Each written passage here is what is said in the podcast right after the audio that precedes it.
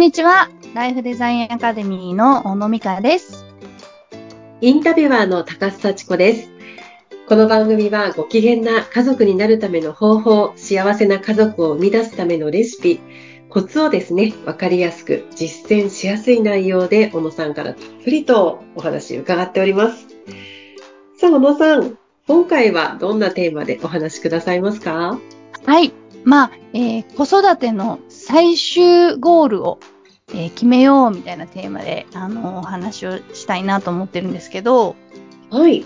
あの実はですね、私、あの、今週、うん。成人の日でしたよね。10日ですよね。1月8日、成人の日でしたよね。で、あのーまあ、2番目のですね、はい。長女がうん。成人を迎えまして、無事に。おめでとうございます。もう朝からドタバタドタバタ女の子の成人式って大変ですね。いろいろ準備がね、もう朝から大男の子の時は変ですよそんなね。に大変じゃなかったので、はい。長男の時はね、あの、うんそこまでじゃなかったんですけど、やっぱりまあ女性は準備が大変ということがここでもよくわかるんですけど、もういろいろね、前段階からこう予約、いろんなものを予約したりだとそうなんです。か。朝も早かったですよ。4時とかにですね、着付けに行くっていう。そうですよね。まあでもおめでとうございます。あ本当に節目ですあね。りがとうございます。本当にこう親としても一つのこううん節目を、あの、迎えさせていただいて、まあ、うちはまだあと2人いますので、まだまだっていう感じなんですけど、でも、うんやっぱこう、子供が二十歳になって、改めてこう、感じる、えーことをですね、まあ、いろいろ、あの、お伝えしたいのと、あと、まあ、あの、結構学生とかにですね、うんえー授業で、あの、人生設計、ライフデザインについてのお話をさせていただくことが多いんですね。はい。まあ、学生さんもやっぱり二十歳とか22ぐらいまでの、えー方たちが多かったりするので、まあ、そういった若い人たち、そしてまあこれからね、どんどん成長して社会に出ていく人たちに対して、まあ、どんな話をしているかっていうことを今日はね、あの皆さんにもお伝えできたらなと思っているんですけど、うん。確かにこう成人式がまあ一つの節目。あとは学校を卒業して社会人になるタイミングもありますよね。うん、うん、そうですね。うん。あの、二十歳って結構、こう、もう社会に出てる子もいれば、ね、まだ学生でっていう子もいいると思うんですけど、はい。やっぱりこう、もう子供ではない？うん、でも大人でもないみたいな、うん。そのこう、揺れ、揺れ動く世代っていうんですかね。自分がはい本当にこう、これからどうやって生きていったらいいのかっていうのを迷う、えー世代。うん。で、あの、うん大学とかに授業に行くと、やっぱりこう、これからに不、不安をね、覚えていたりとか、まあ、うん先行きが見えないなって思っていたりとか、うん。そういうですね、あの、まあ、学生たちにたくさん会うんですね。はい。うん。で、まあ、あの、我が家も、こう、二十歳になった子供たちと、うんまあこれからね、どんな形で人生を過ごしていくかみたいなことを話したりするんですけど、はい。その、自分がこうしたい、こういう方向に進もうっていう軸がちゃんとある、えー子供たちというのは、まあ、迷いがないんですよね。うん。うん。で、なんかこう、行った先が違かったら、うん意外と柔軟にそこを切り替えて、おううん。あ、ここは違ったなっていう感じですね。あの、まあ、いい意味でドライだったりするので、おー、そういうこう切り替えもスパッとできるんですね。うん、うん。でもやっぱり自分にとってこれがいいのかなっていうのがよくわかっていないとうん、あ本当は合ってないのに、うんね、なんかよくわかんないけど、ここで頑張ってみようみたいな感じでずるずると、まあ、ちょっと辛い思いをしながらね、そこで時間を過ごすなんていうこともあったりして。うん。なので、あやっぱこの二十歳になったタイミングとか、まあ、学生を終わるタイミングで、一回自分の人生設計を、あの、長くなくていいので、例えば30歳ぐらいまでの自分のね、うん人生計画みたいなのを作ってみるといいよ、みたいな話をするんですよね。うん。うん。あまりにも先までだとちょっとまだ想像がつかないかもしれませんけど、はい。30歳ぐらいまでだったら、うん。まあ、20歳、22ぐらいの学生さんだったらね、ちょっとこう、イメージしてできると思いますね、私も。はい。で、まあ自分の周りでね、こう、こうなりたい、こういう人みたいになりたいみたいな、あの、うんちょっと上のね、先輩だったりとか、えーそういう、まあ、インフルエンサーとか芸能人とかでもいいかもしれないんですけど、はい。まあ、あパッと浮かぶような方。うん。うん。を、まあ一人浮かべていただいたりとか、まああとはね、まあ本当にこう自分でね、あの、こうなりたいということが決まっていればもちろんそれでいいんですけど、うん。で、そのためにこう自分は今、何に時間を使っていったらいいのかっていうことを、うんまあ、考えていくっていうことをみんなで、まあ、授業の中でね、やらせていただいたりするんですが、はい。うん。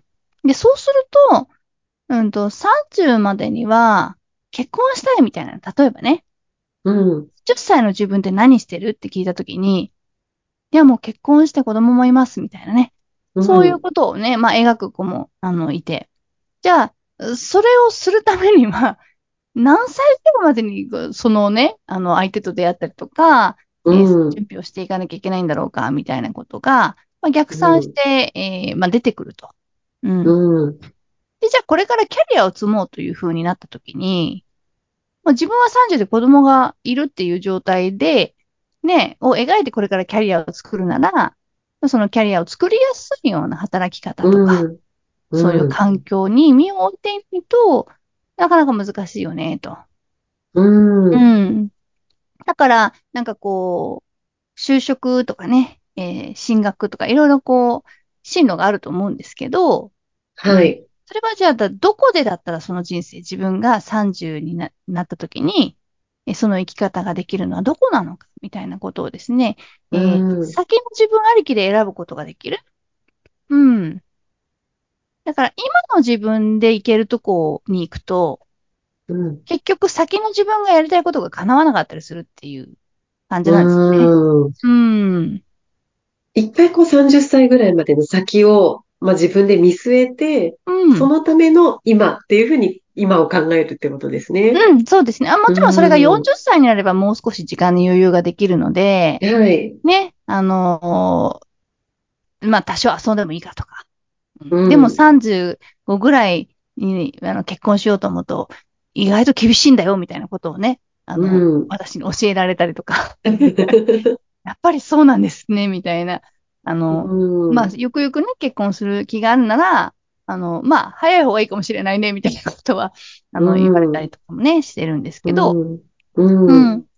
でもその人生全体を考えるっていう、その、うん次の進路はどうするんだ次の進路はどうするんだって、こう、刻んで刻んで時間を進めていく、えー、まあ、こう、ナビゲートのされ方を学生たちってしているので、うん。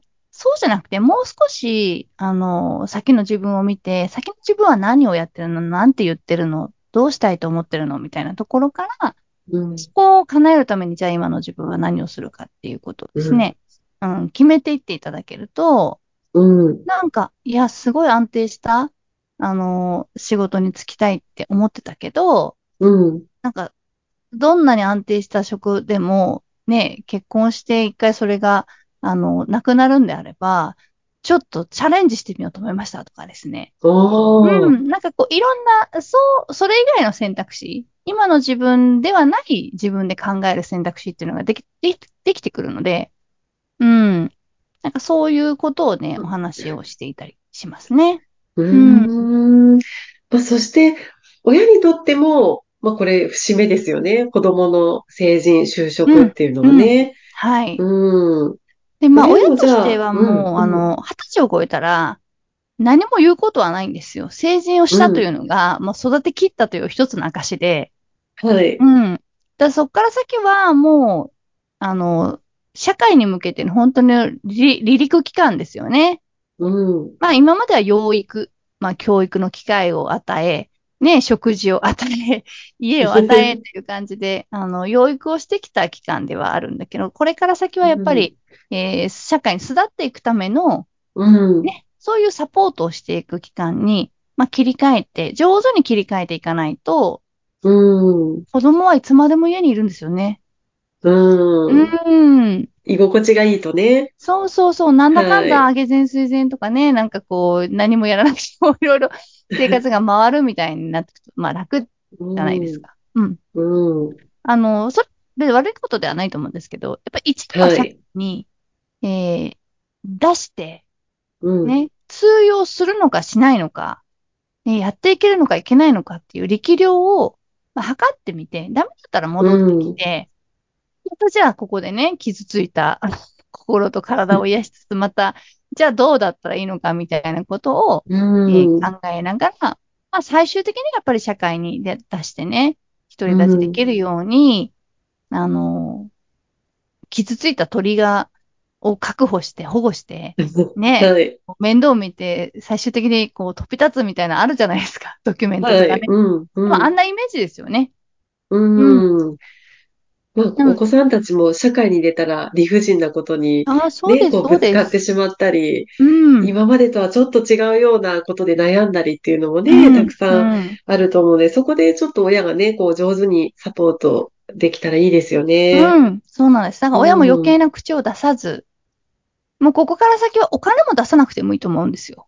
うん。うん、うん。ね。だって自分でやれる力があるということで成人をはい。ているわけなので、はい。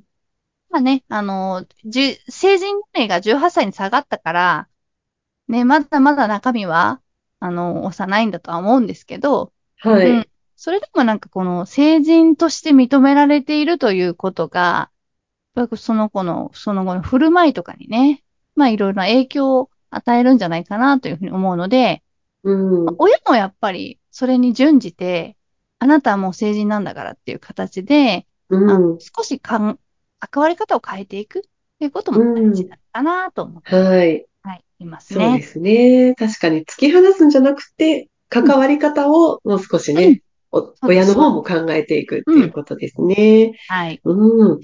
こう、一本軸があるお子さんは迷いがないっていう先ほどの小野さんの言葉は、おーなるほどと思いましたので、ちょっとね、こう、今回成人、ね、あの、これを聞いてくださってる若い方もいらっしゃると思うんで、少し先のね、未来のことを考えて、うん。自分の軸っていうのがね、何なのかっていうのを考えてみてもらいたいですね。うん、そう思います。はい。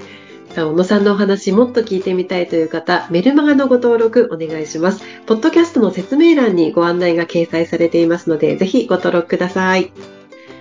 小野さん、今回のお話はここまでとなります。どうもありがとうございました。ありがとうございました。